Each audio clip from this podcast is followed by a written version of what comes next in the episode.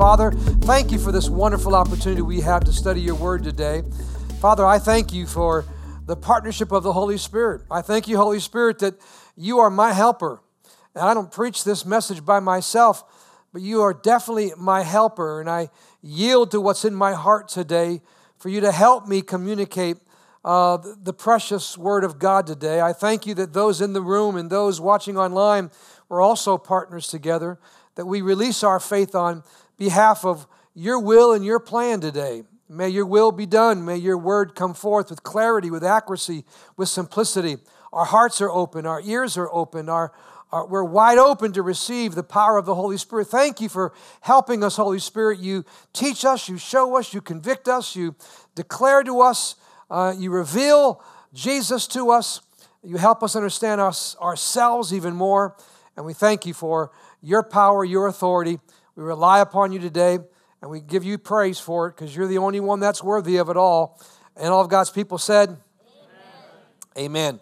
Amen. We're starting a brand new series today that I'm very excited about. And, and as I do, I want you to, re- I want to re- you to recall our mandate that we gave you in the beginning of the year. I believe it's important today. So let's rehearse our mandate. The courage to what? The courage to pioneer is our mandate this year. And so we have six areas um, that we are focusing on. Let me remind you of those today. The courage to pioneer a lifestyle of prayer, the transforming power of the local church, turning believers into fully devoted disciples, training the next generation of leaders, loving a wide range of people, and fulfilling the Great Commission. How many know that's an awesome mandate? That's a lot of work to get done. But it is absolutely God's heart. It's our heart. It's what's inside of our hearts as leaders here at IFC uh, to help us fulfill these and have the courage to rise up uh, and pioneer uh, during a very difficult season in our world history. I remind you of this because this series today will help us fulfill this mandate. Um, in this new series, we're going to unpack 10 qualities that will move you from being merely a believer in Jesus to becoming a fully devoted disciple. Amen. So today is part one in this series, and we're going to talk about the price of being a disciple. The price of being a disciple. To be perfectly honest with you today, um, for some time now, I have been grieved and troubled in my heart. I have because I've seen the quality of Christianity of late, and it lacks in substance and passion. I've been so concerned about what I see and what I've observed, being at this a very long time, because I see believers settling for a boring, comfortable walk with God, living a compromised life, and ignoring biblical truth. And because of that, I see that, that many of us are no longer um, representatives of the Lord Jesus Christ in the world that we live in today. And for that, it, it, it concerns me. It concerns this weak um, whiny faith that people have. It concerns me that we just can live any old way we want to and, and still call ourselves believers and still call ourselves what we once were, maybe at once upon a time, but with circumstances and COVID and life and challenges. Man, I, I we, we've, we've turned into some of these whining Christians who have the Lord Jesus as our Savior and King. And man, we're acting like these little babies. I'm already bolder than I was in the first service. Something about the second service. Um, so you better stay tuned today, that's for sure. Amen. Now, before we get started, I want to take a moment and I want to ask, I want you to ask yourself these questions. Let's get, a, get our focus on where we're going today. Where am I in my relationship with God? It's a good question for you to ask today, whether here in the room or joining us online today. Am I just a believer in Jesus who does the church thing every now and then as long as nothing else comes up? Or am I a passionate am I passionately pursuing what it means to be a fully devoted disciple of Christ? I believe it's important that you take a moment and ask yourself that question. Really determine who are we? Who are you? Are you just a believer in Jesus out of convenience? Or are you really a disciple of Christ and you're passionately pursuing what that means? Many people believe in Jesus, but I've discovered that not as many of us are disciples. So that we are all on the same page for this series, let's define the difference between a believer and a disciple. Let's set the tone for these next weeks. A believer is someone who gives intellectual assent to the truths of the Bible and may occasionally feel close to God. But disciples are so overwhelmed by those truths that the reality of God, that the reality of God, that everything in their lives revolves around Jesus. It's a big difference. There's a lot of us, a lot of people that are believers, and they give mental assent to God's word. It's all up here. It's all knowledge. It's all things that we hear and have heard, but not necessarily are we applying them to our lives. So there's many believers that, that, that serve God out of this intellectual assent, out of this mental assent, and every once in a while, they get close to God. Every once in a while, a song is sung and maybe they, they feel the presence of God. Or every once in a while, out of crises, they'll cry out to God in their home or in the midnight hour and they'll feel something that, that stirs their heart. But disciples are so overwhelmed by these same truths and the reality of God that makes everything in their lives revolve around Jesus. So let's declare this today. Let's, let's find out about this today. Because my prayer for you is by the time this series is over, that you'll be on a journey to become a disciple of Christ. Amen.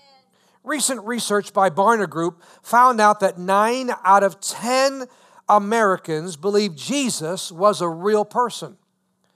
But only four in 10 said they've experienced receiving Jesus in their hearts as their Lord and Savior. And even when that more committed group was asked to define and describes their hope for the future and their goals in life, the vast majority mentioned careers, their families, and their hobbies, and said nothing about fulfilling God's purpose for their lives.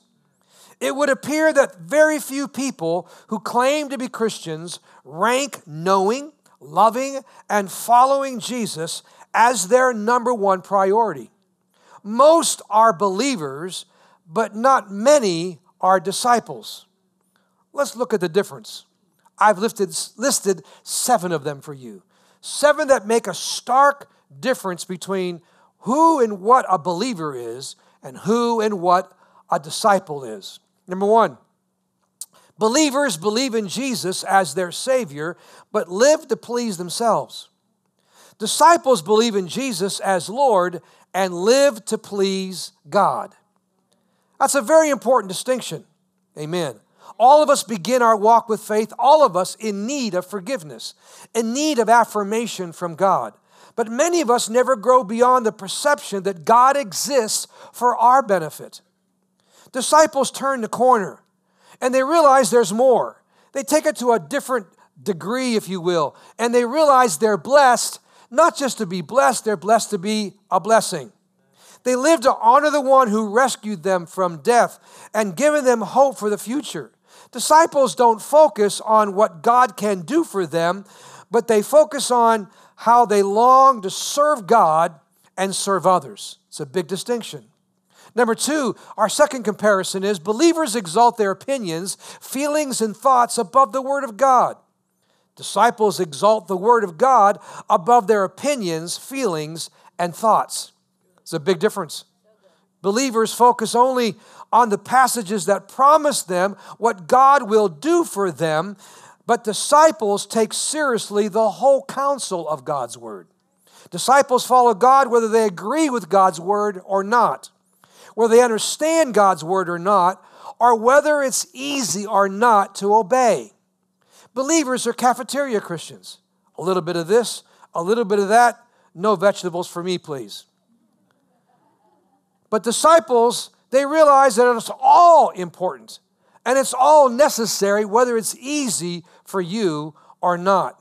The third comparison is believers think of church as a place they go to to hear what God's word says.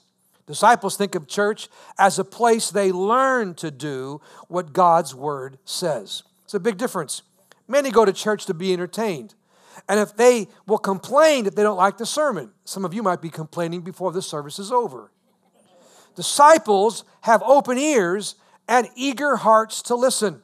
They plan to take action. They come to church knowing they're going to be challenged, and they take on that challenge to become actively involved in the word they hear.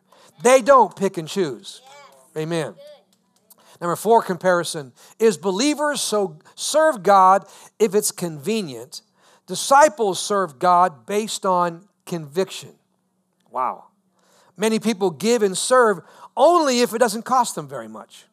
But disciples give, love, and serve like Jesus, even at great cost. Our fifth comparison is believers try to impress God by being religious. Disciples seek to know God through a relationship. See, believers and disciples appear to do some of the same activities, but their motives are miles apart. Many Christians try to impress God and those around them by going to church and being involved and serving.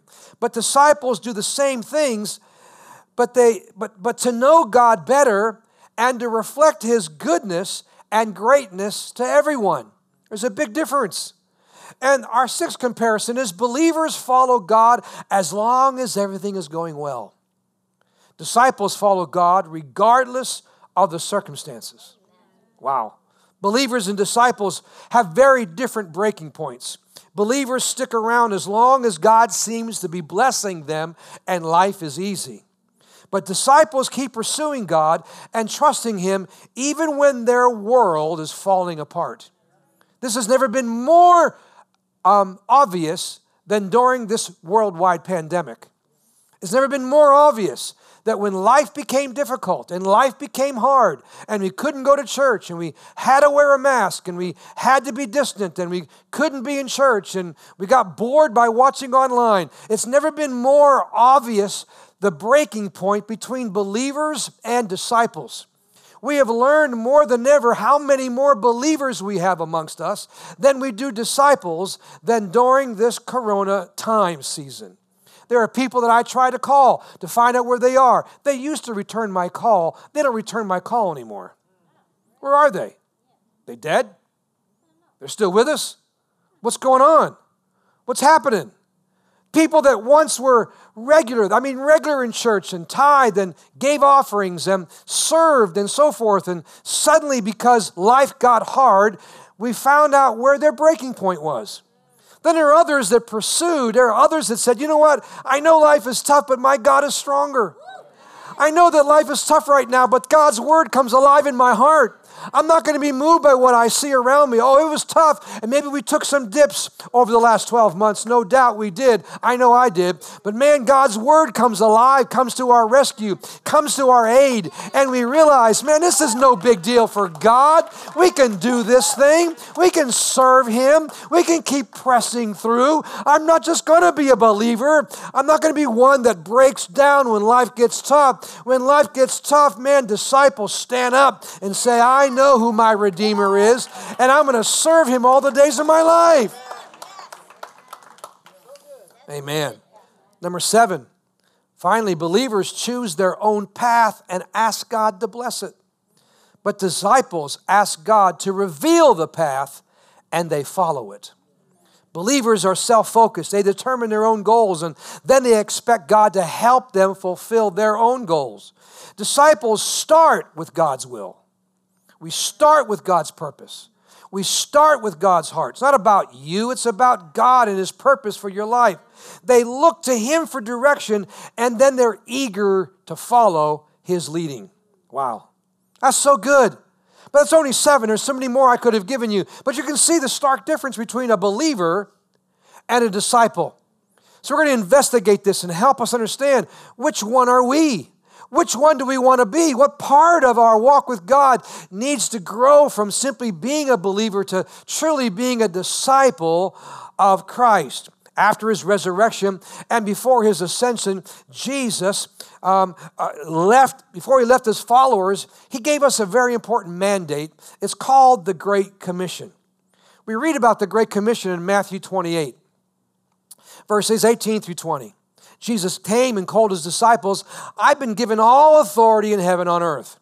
Therefore, go and make disciples of all nations, baptizing them in the name of the Father and the Son and the Holy Spirit.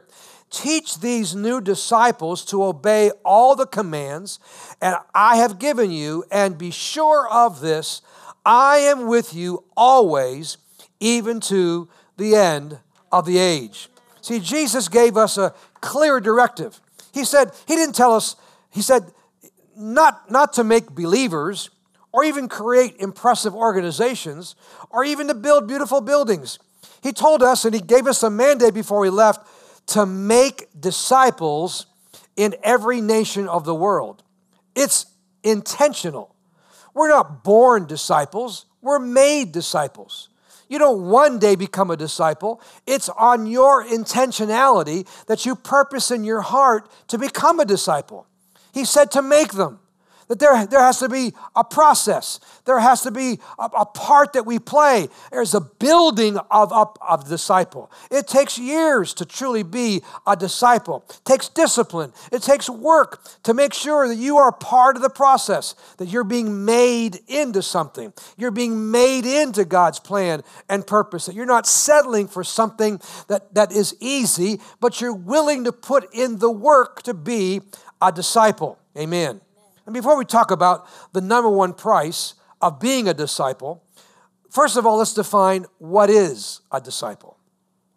The Greek word translated disciple means one who learns. One who learns. Now, this is not one who learns just to learn. This is not a passive learner. This is an active learner. This is not just a passive learner to gain more knowledge or to gain more understanding. This is an active learner, meaning they actively learn to apply what they learn. Amen. The purpose of Jesus' teaching was never just about learning. The purpose of Jesus' teaching was never about just to gain more knowledge, but always about transformation. So a disciple is committed to hear, learn, and do what Jesus taught for the purpose of transformation, to be more like Jesus. Many people come to church or read their Bible or study their Bible to gain more knowledge, to have more understanding, but they're still as messed up as they were before they gave their life to Christ. See, learning about Jesus was not meant for you to stay the way you are. Learning about Jesus is to become transformed, to become more like Jesus. Amen. And less like your old nature.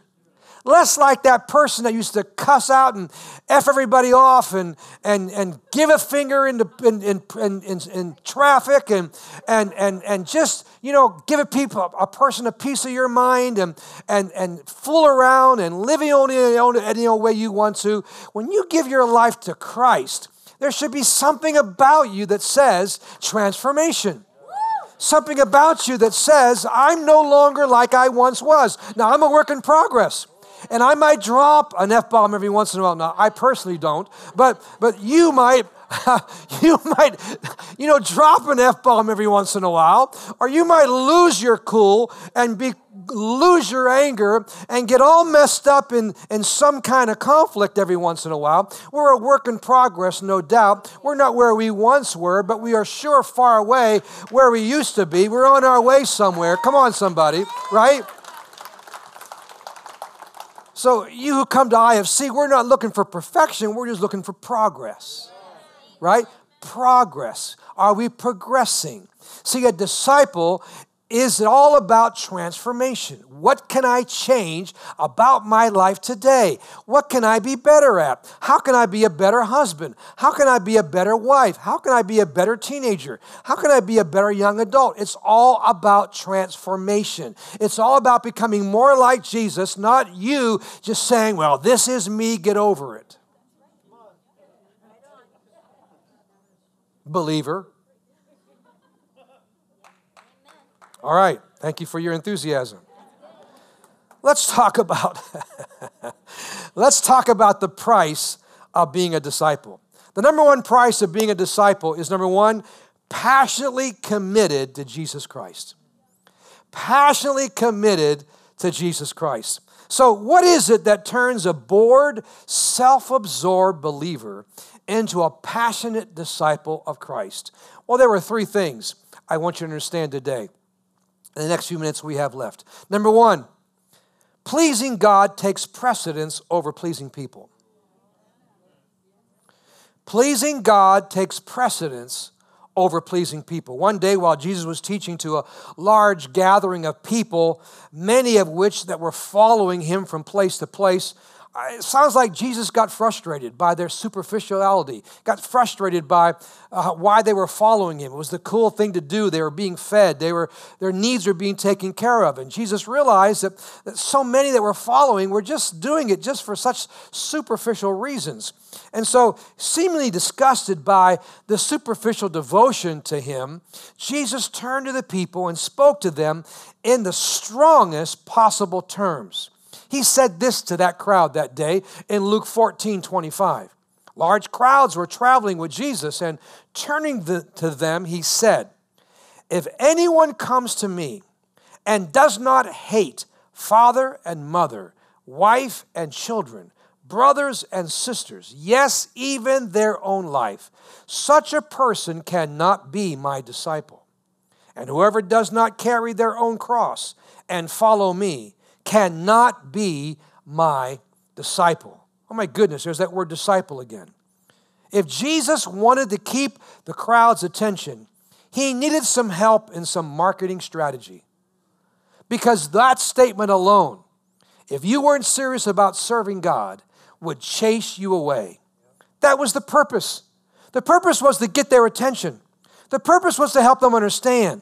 But maybe he wasn't about um, you know, popularity. Maybe he had a different goal. Maybe it wasn't about being cool. Maybe it wasn't about being the number one person on the preaching list that day. Maybe it was something more interesting, like helping people become true disciples and, and just not being wildly attractive. In this short statement, Jesus makes two extremely blunt points. Please don't miss their meaning. He says to those who want to be his disciples, he says to them, You have to hate the people in their family and the people they naturally love the most. You think, What? Wait a minute. Hold on. Now, please understand what this means. Don't misunderstand. He's not commanding his followers to be cruel to people. He, that would be the opposite of everything he's ever lived and taught. Often Jesus taught in hyperboles. You think, what in the world is in a hyperbole? A hyperbole is an exaggerated statement not meant to be taken literally, but it's an overstatement for the purpose of comparison in order to make the point with maximum impact. What Jesus means by telling us that we have to hate the closest family members to us, he is making a stark comparison our love, our devotion, and our priority of honoring Jesus should be so strong that our love for family members will look like hate in comparison. That's what he's saying. He's saying more than ever, I need to be number one. More than ever, your mother in law, your father in law, your mom, your dad, as close as you are, as much as you are close to your family, as much as you love yourself, they all, in comparison, Yes, you honor your mother and your father. He taught us that. Why would he tell us to do something different than he taught us? Yes, you honor your mother and your father, unless you love your family. And yes, you serve them and honor them. And yes, you, you value them. And absolutely all those things that Jesus taught us about that. But let me tell you something. We always tend to put family first, but God comes before family. Let me tell you something. Right after God, there's no doubt there's your family. I'm not suggesting anything else should be different about that. But we have to understand something. He's trying to help us here. He's trying to say, hey, hey, hey, I know the pull is strong with your family, and I know their opinions are strong, and I know their, their attitudes about you serving God. They think you're kind of strange. They kind of almost rather you be on drugs and be normal than be a Jesus freak. They'd almost rather you be out partying Friday night than going to that prayer meeting. And, and, and, and, and, and what's that language you're praying to? What is, what is all that? Right? So he's telling us here if you're going to be a disciple, your love for me, your love for my word must rank as number one. When we put anyone higher than Jesus in our hearts, we are but believers, but we are not disciples. The second startling part of Jesus' statement that turns a bored, self absorbed believer into a passionate disciple of Christ is number two, we follow God regardless the cost. We follow God regardless of the cost. Luke 14, 27 again, we read, And whoever does not carry their cross and follow me cannot be my disciple. He's again speaking figuratively. Let's begin by what Jesus did not mean by this statement. Many people interpret the cross as some burden they must carry in their lives, like a strained relationship, a thankless job, or a physical illness. And then, with self pity pride, they say, After all, Pastor, that's my cross I'm supposed to bear. Such an interpretation is not what Jesus meant here.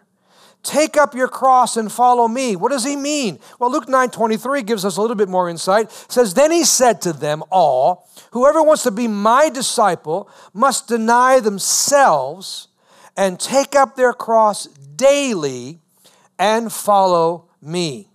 See, today we wear crosses around necklaces and, and as tattoos, but in the first century, the cross wasn't jewelry or art. The cross was an instrument of state sponsored torture. When Jesus said that his disciples would be people of the cross, he was instructing them that there will be times when staying true to Jesus demands the deepest devotion and the greatest sacrifice. Being a disciple is not for the faint hearted. The paradox is that salvation is free. It's a wonderful gift from the hand of God, but receiving it costs us everything. Let me tell you something. God doesn't want your just your 1 hour on Sunday morning. He doesn't want you enduring the hour or so here in the building or you enduring your hour in your pajamas at home. God wants more than your one or two verses of scripture every now and then throughout the week. God wants more than a few of your dollars and a few of your hours that you might do when it's convenient. God to say, hey, hey, hey, I want more than just your little piddly things that you give me, thinking that you're a good Christian when you do them. He wants everything you've got. Your body is His, your career is His, your money is His, your family is His, your time is His, your talent is His. It all belongs to Him because you belong to Him.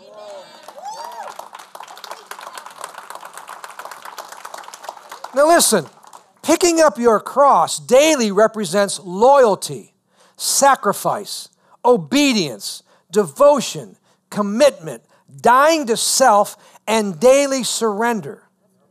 When you say, My cross is this nagging, manipulative wife, or my cross is my loser, clueless, selfish husband, that's not your cross. They, he needs the devil cast out of him. She needs to grow up and go get professional counseling. Has nothing to do with the cross. When your children are rebellious, they need counseling. They need discipline. That's not your cross, parents. Right? I don't mean to be rude, but your, your sickness is not your cross. Thank God for Jesus. Thank God for His Word. Thank God for medicine. Thank God for doctors, right? Amen. Your issues of your past, yeah, maybe counseling is necessary and maybe a renewed mind and applying God's word to those areas of your life, but your cross is not situations or circumstances. Your cross is what's inside your heart. Your cross is your undeveloped character, meaning that you're going to develop the real you. That's your cross. Your cross is loyalty to God when they make fun of you at work. Your cross is loyalty and sacrifice when, they, when, when you have to stand up for Jesus and everybody thinks you're nuts or crazy, or your obedience and devotion and commitment is suffering for righteousness' sake. You're dying to self because you could go back and drink Friday night, but you made a decision not to. You could go back and get high again, but you made your decision not to.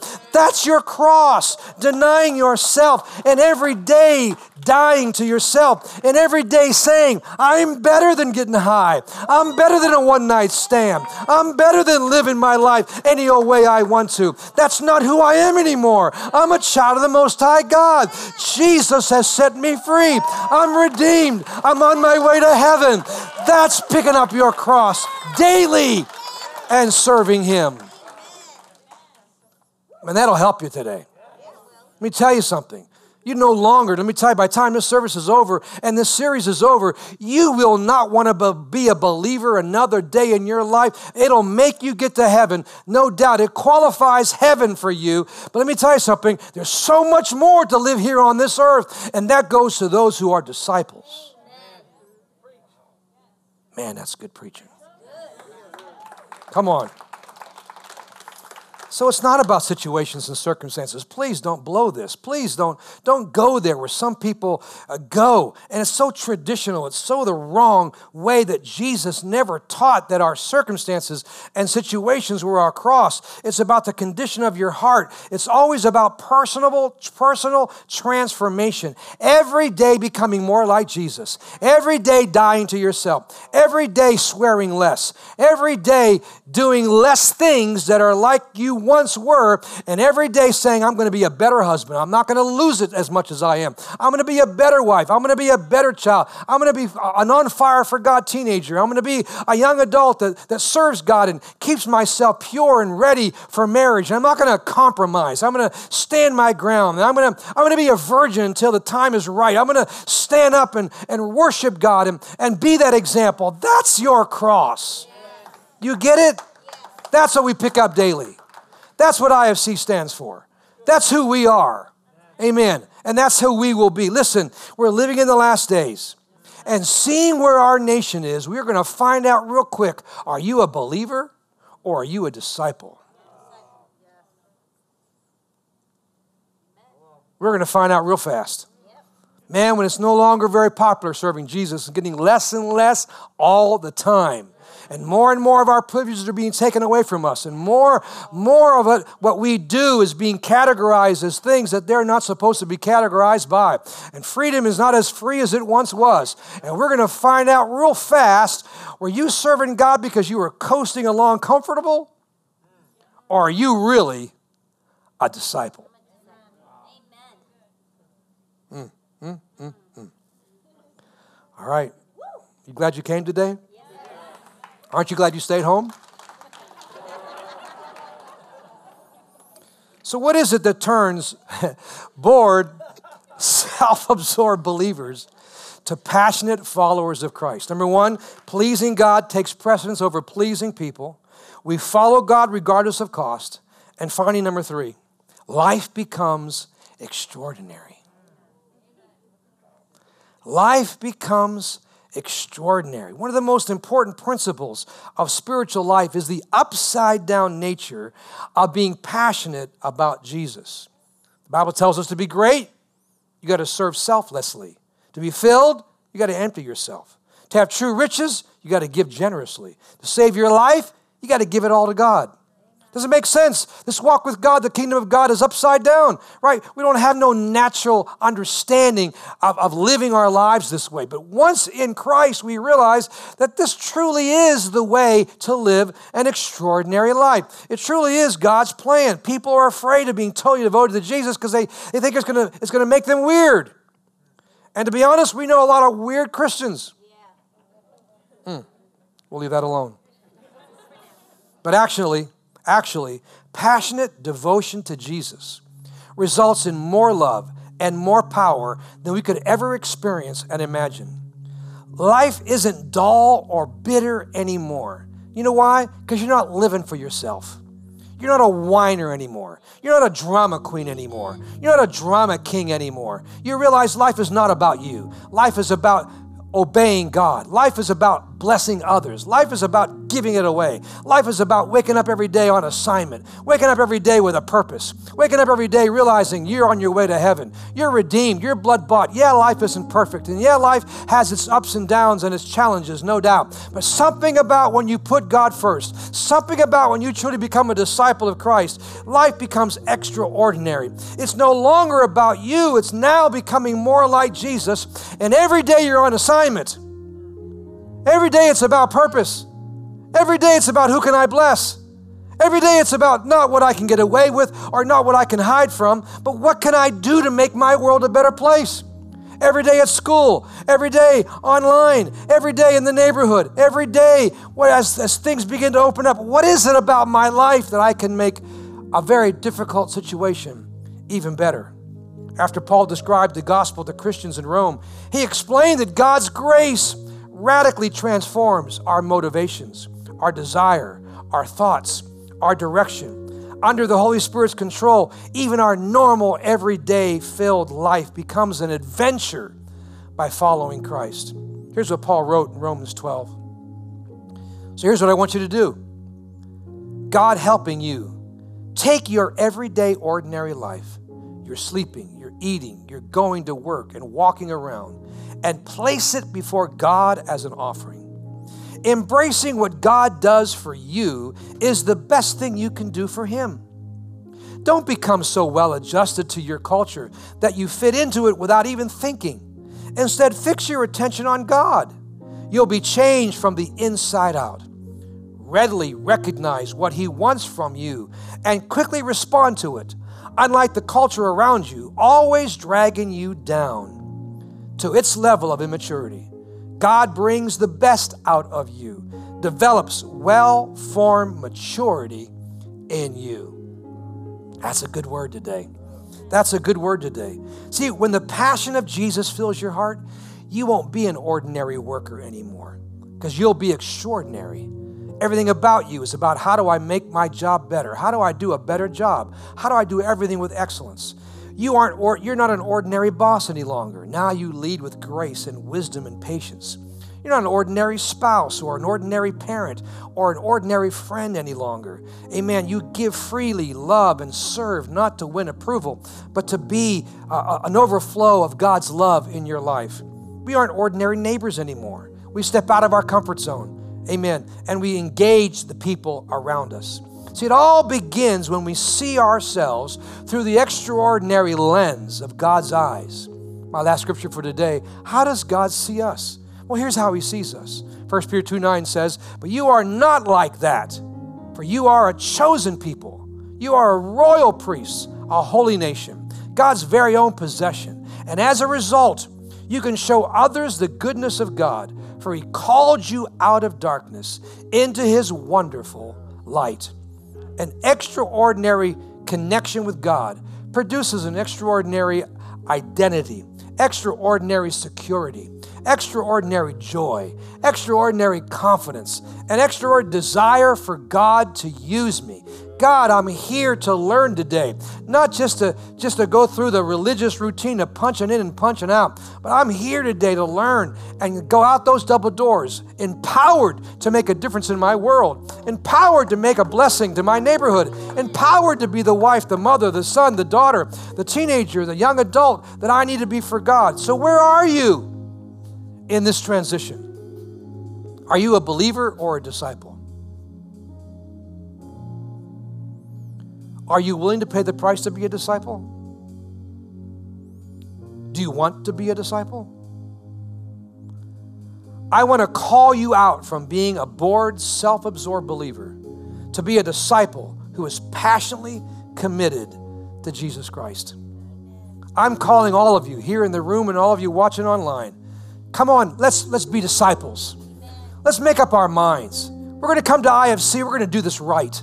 I'm going to be the best pastor you ever had. Every communicator that comes up on this on this pulpit, Pastor Josh will, will preach in this series, Pastor Tom, three of us are going to be the communicators over this series. And we're going to do our very best to give you our very best, to give you what we have on the inside of you, to help you grow, to help you be the best. We're going to be honest. We're going to be real. We're going to make it so in such a way that you can take this home and be a better person and recognize that we're living in a day that we need specific diet. We need a specific understanding understanding. We need to be taught specific things in a crazy last day environment. We got to give you the truth that enables you to be extraordinary. Look at the extraordinary families we have in this church that are true disciples. Watch their kids. They're not perfect kids, they're not perfect marriage. But there's something about a disciple family. There's something about people that'll say, I'll put God first. I'll serve Him. I'll be more like Jesus. I'll be responsible. I'll pay the price. Amen. Look at their kids. Look at their marriages. Oh, I, again, they're not perfect. And, and, and, I'm not suggesting that they are. But let me tell you something. There's something wonderful. I look at my marriage, my kids, my grandkids. Oh, they're by no means perfect. But let me tell you something. We've got something going.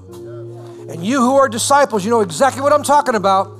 You know exactly what I'm talking about. Because there's something extraordinary about putting God first, about making up your mind I don't want to be a believer anymore. I don't want to squeak into heaven. I want to live this life full, real, loud, clear, blessing, honoring God and honoring others, making sure I got my priorities straight. You can see this is going to be an amazing series. I want to challenge you to stay with us, challenge you to be as many parts of this as possible, challenge you to, to watch with us and to stick with us and even come be with us and be in that place because I'm telling you, we've got some amazing days ahead of you, ahead of us. And I believe with all my heart that you'll be so glad that we said, you know what, it's just time now just to tell the truth in love and give it our best because that's exactly who IFC is in Jesus' name. Are you excited? Come on, stand to your feet with me today.